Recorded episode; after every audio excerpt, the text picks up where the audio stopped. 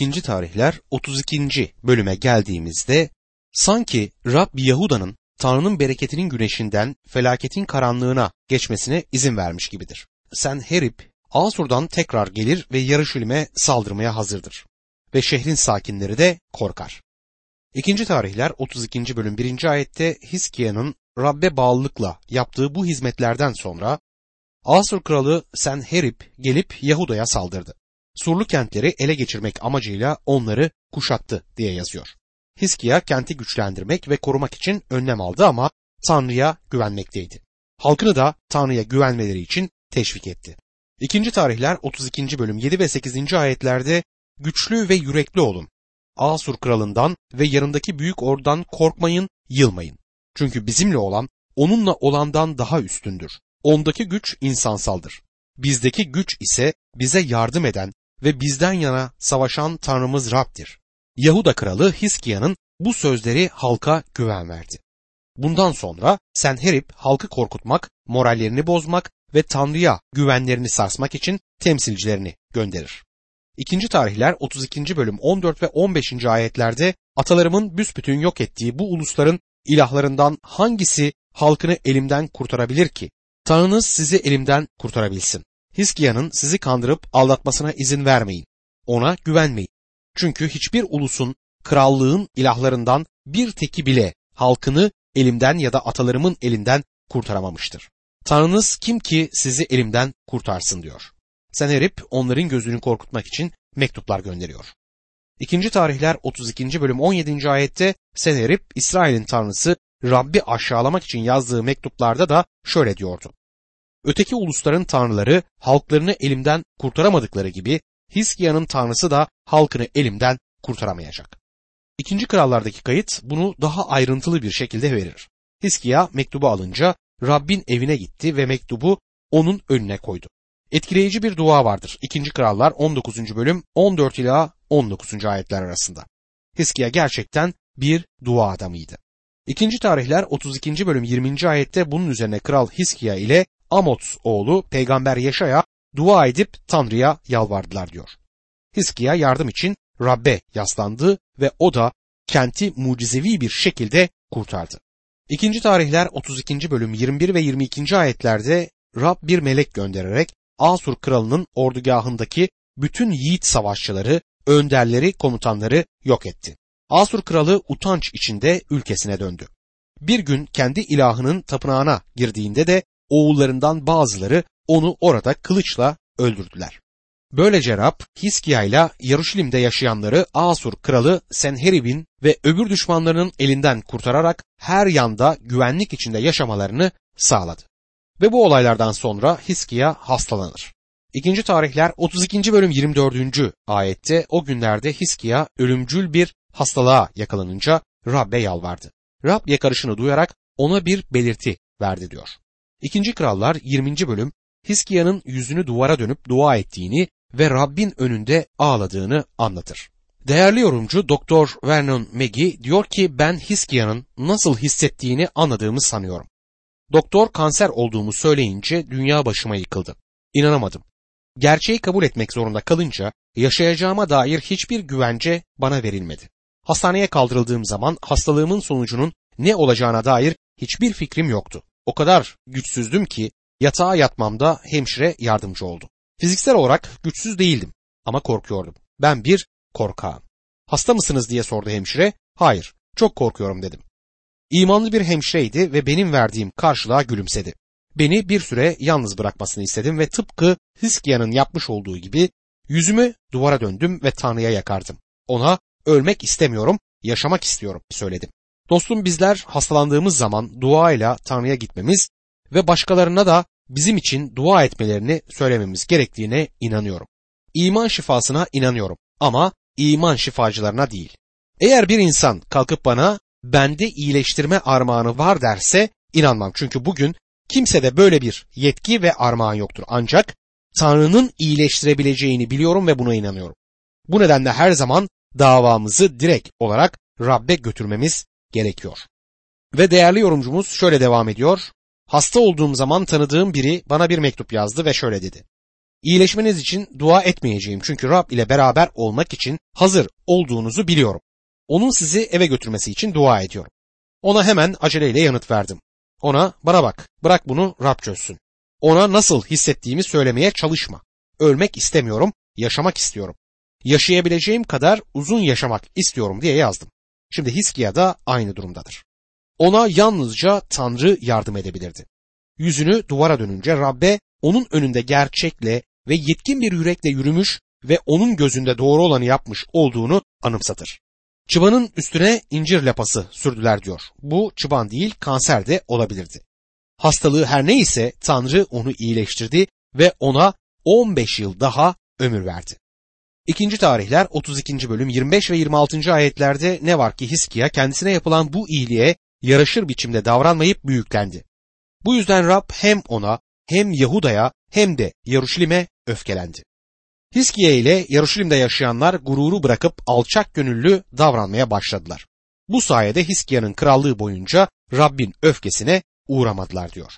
Yahuda krallığı Ahaz'ın krallığı döneminde çok yoksullaşmıştı. Oysa şimdi yeniden zenginleşir. İkinci tarihler 32. bölüm 27. ayette Hiskiya çok zengin ve onurlu biriydi. Altını, gümüşü, değerli taşları, baharatı, kalkanları ve çeşit çeşit değerli eşyaları için hazineler yaptırdı diyor. Babil'den elçiler geldiği zaman Hiskiya akılsızca davranıp 2. Krallar 20. bölüm 12 ile 19. ayetlerde krallığının zenginliklerini onlara gösterdi. Tanrı şimdi burada bununla ilgili yorumunu yapar. 2. tarihler 32. bölüm 31. ayette ama Babil önderlerinin ülkede gerçekleştirilen belirtiyi araştırmak için gönderdiği elçiler gelince Tanrı Hiskia'yı denemek ve aklından geçenlerin hepsini öğrenmek için onu bıraktı diyor. Hiskia'nın ölme vakti geldiğinde ölmesi gerektiğini söylemem kötü bir şey gibi görülebilir. Tanrı onun ömrünü uzattıktan sonra akılsızca yapılan üç eylemi oldu. Birincisi Babil'e zenginliğini, hazinelerini gösterdi ki bu gelecekte büyük sıkıntıya neden olacaktır. En kötü krallardan biri olacak olan oğlu Manessa doğdu. Son yıllarda burnu büyür gibi oldu. Yani yüreği gururla doldu. İkinci tarihler 32. bölüm 25. ayet bize şunları söyler. Ne var ki Hiskiya kendisine yapılan bu iyiliğe yaraşır biçimde davranmayıp büyüklendi. Bu yüzden Rab hem ona hem Yahuda'ya hem de Yaruşilim'e öfkelendi. Gördüğünüz gibi Hiskiya Tanrı'nın atadığı zamanda ölmüş olsaydı çok daha iyi olacaktı. Bundan dolayı çok dikkatli olmak istiyorum. Rab beni esirgedi ve onu utandıracak herhangi bir şey yapmak istemiyorum.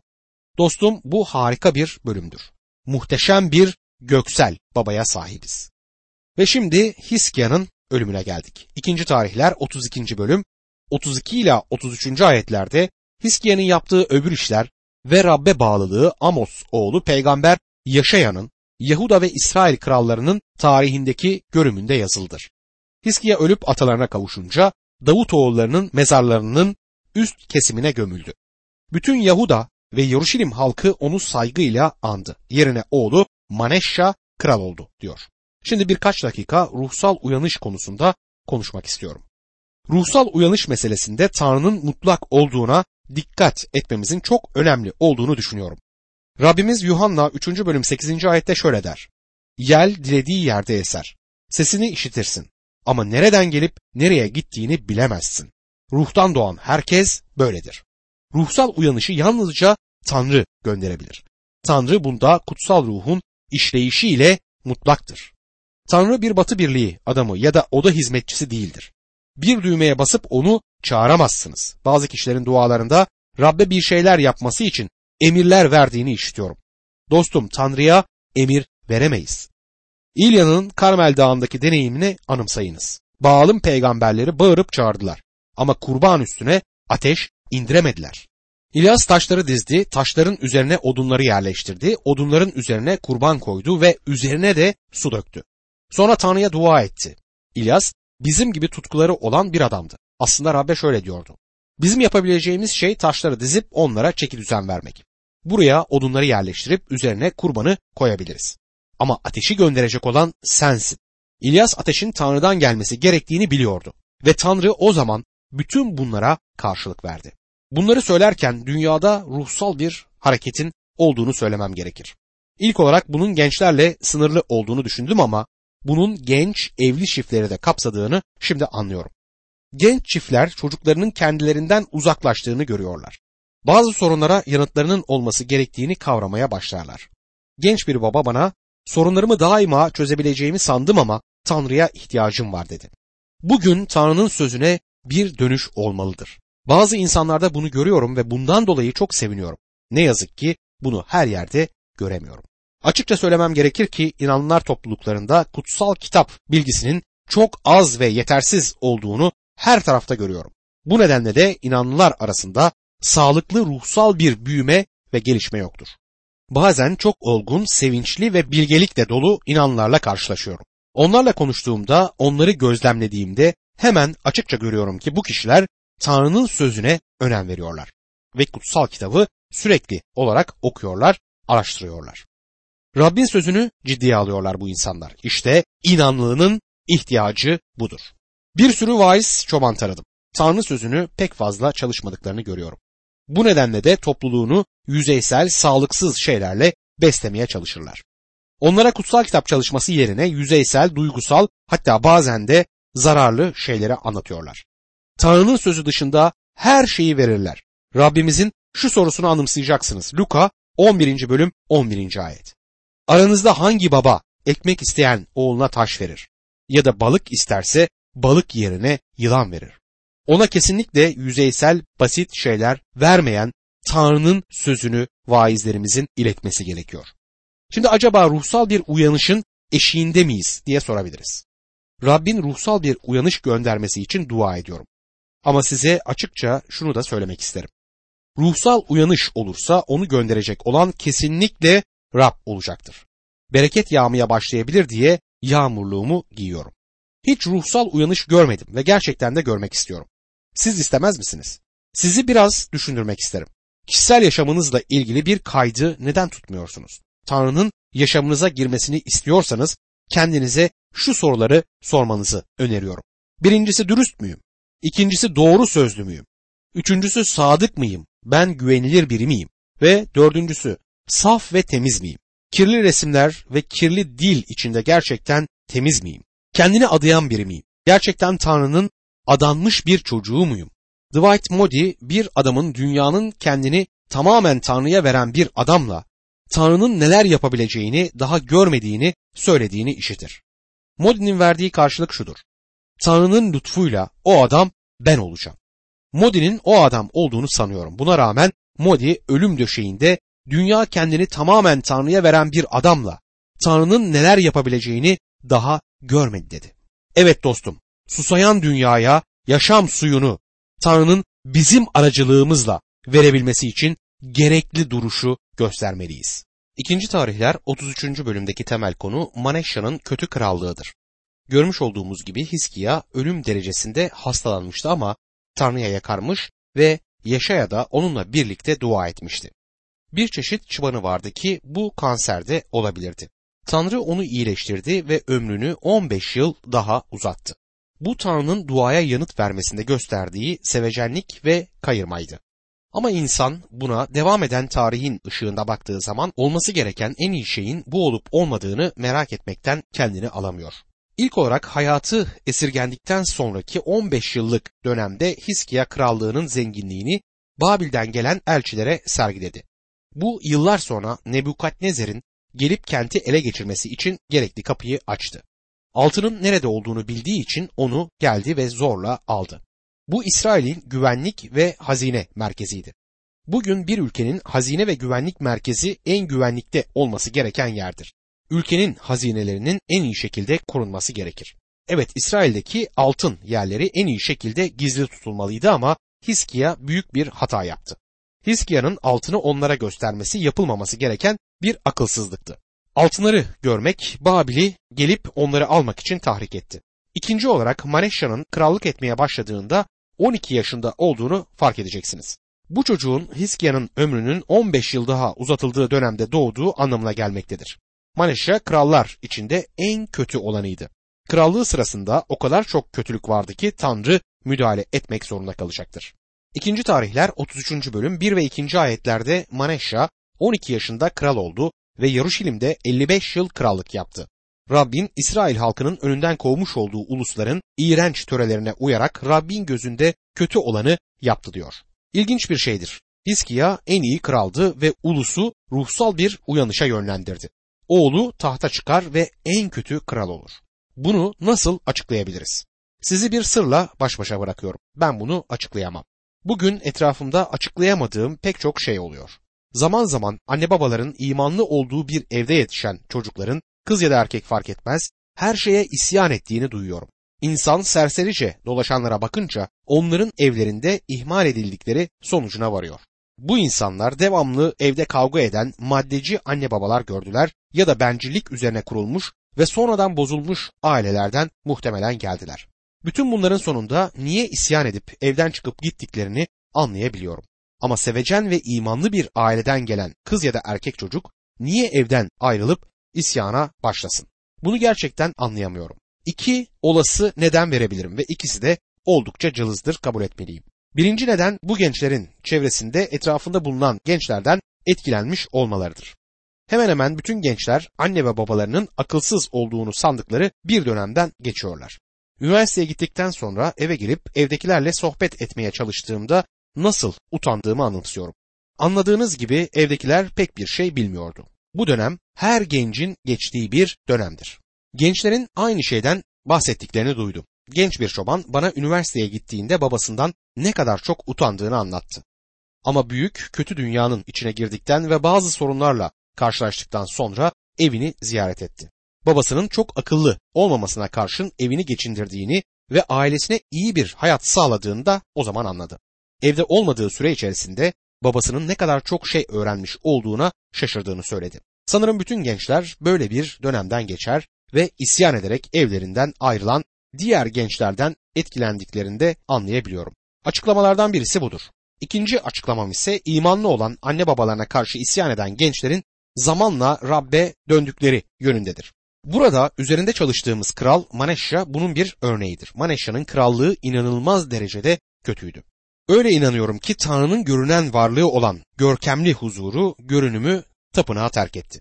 Peygamber Hezekiel görkemli görünümünün halkın günahından ve isyanından dolayı en kutsal yerden ayrılışını gördü. Tanrı'nın görkemli huzuru Yarışlim'in duvarlarına gitti ve orada bekledi. Halk Tanrı'ya dönmedi. Görkemli huzuru daha sonra Zeytin Dağı'na çekildi ve orada gezindi. Hala halkın Tanrı'ya dönüşünü gösteren bir kıpırdama yoktu. Böylece görkemli huzur göğe yükseldi. Tapınağın eşiğinde görkem ayrıldı anlamına gelen ikabot yazılıydı. Yorumcularının çoğu Tanrı'nın görkeminin esirlik döneminde ayrıldığına inanır ama ben bunun doğru olduğunu sanmıyorum. Tanrı'nın görkemli huzuru yani görünümü ya da bir başka deyişle Şekinası Maneşya'nın krallığı döneminde ayrılmadıysa İsrail tarihinin başka bir döneminin Tanrı'nın huzurunun ayrılmasına neden olabileceğini sanmıyorum. O zamanın bu zaman olduğuna inanıyorum. Bu adamın ne kadar krallık ettiğine dikkat edin. Yeruşalim'de 55 yıl krallık yaptı. Bu adam Davut'tan, Süleyman'dan ve babasından çok daha uzun süre krallık yaptı. Neden? Çünkü Tanrı merhametlidir, Tanrı sabırlıdır. Hiç kimsenin mahvolmasını Tanrı istemez. Zaten Tanrı'nın zamanı da var. Arkasında ve önünde Tanrı'nın sonsuzluk vardır. Tanrı'nın acelesi yok dostum. Tanrı'yı hızlandıracağınızı sanmayınız. Bazıları dua ile ilgili doğrudan Tanrı'ya gidersen o hareket etmeye başlayacaktır der. Dostlarım başlayabilir de başlamayabilir de. Tanrı acele etmeyecektir. Acelesi yoktur.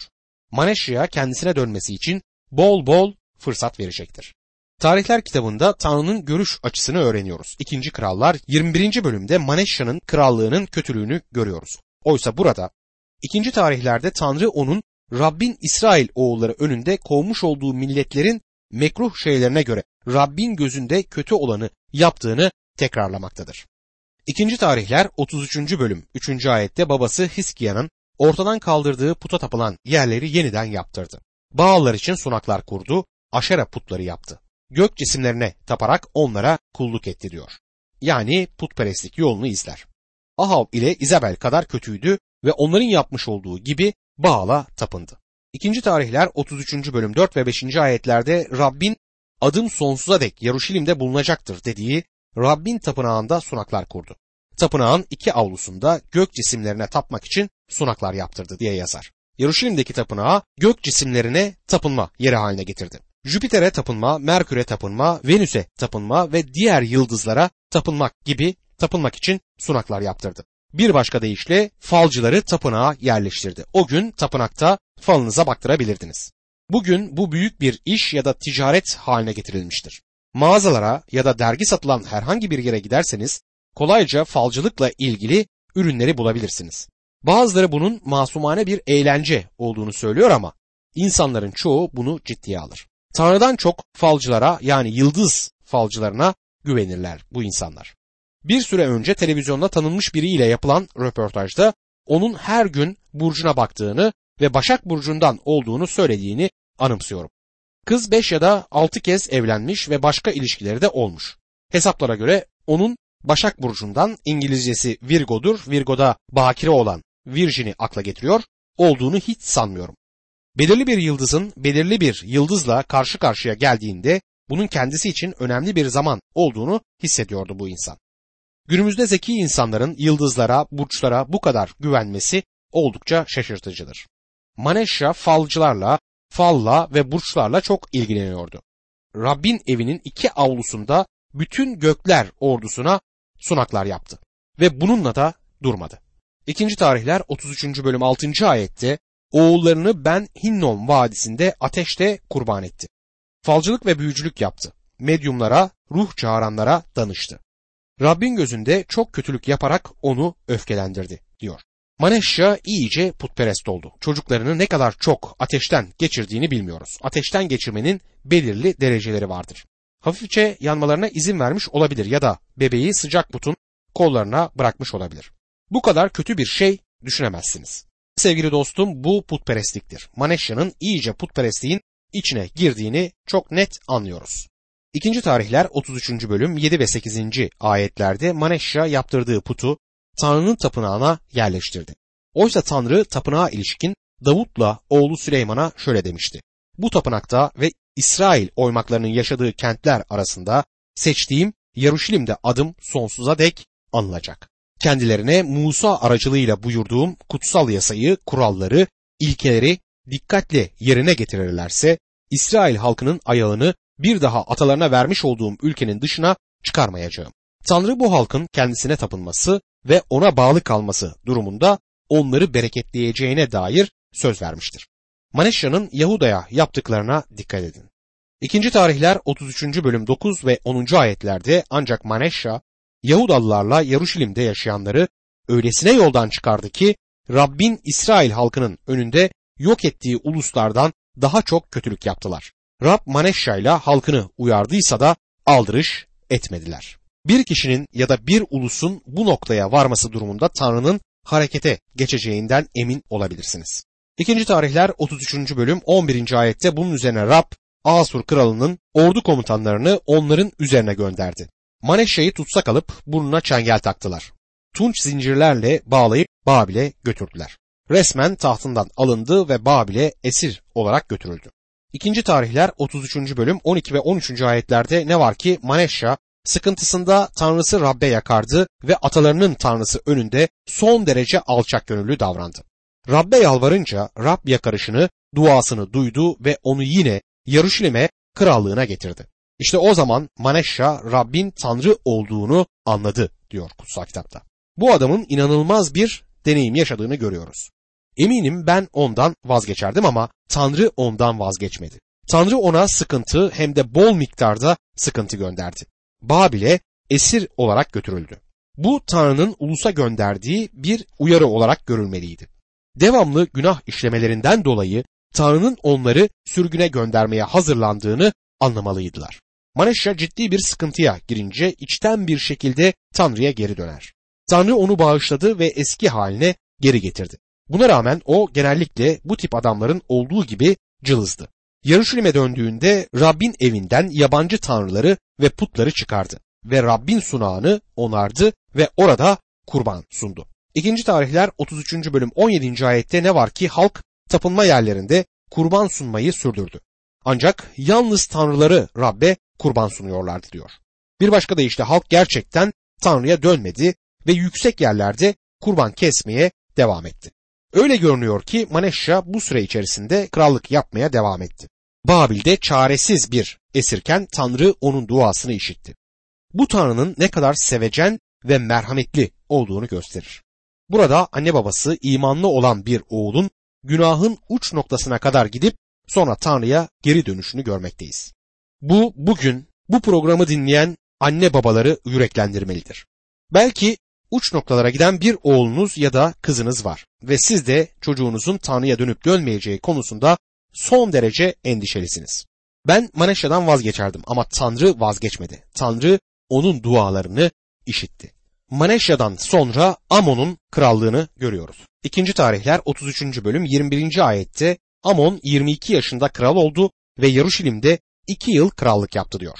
Maneşya'nın yapmış olduğu kötülüğün etkisi oğlu olan bu genç adamda da görülmektedir. Oğlunun kendisi gibi niye kötü olduğunu anlayabiliyorum. Bazı arkadaşlarım orta yaşa gelinceye dek bildikleri ve istedikleri gibi yaşadılar. Çocukları büyüdükten sonra Rabbi kurtarıcıları olarak kabul ettiler. Daha sonra yine çocuk sahibi oldular ki bu çocuklar Tanrı'ya inanan çocuklardır. Ancak yetişkin olan çocukları günahın uç sınırlarına kadar gitti. İkinci tarihler 33. bölüm 22 ve 23. ayetlerde Amon'da babası Maneşya gibi Rabbin gözünde kötü olanı yaptı.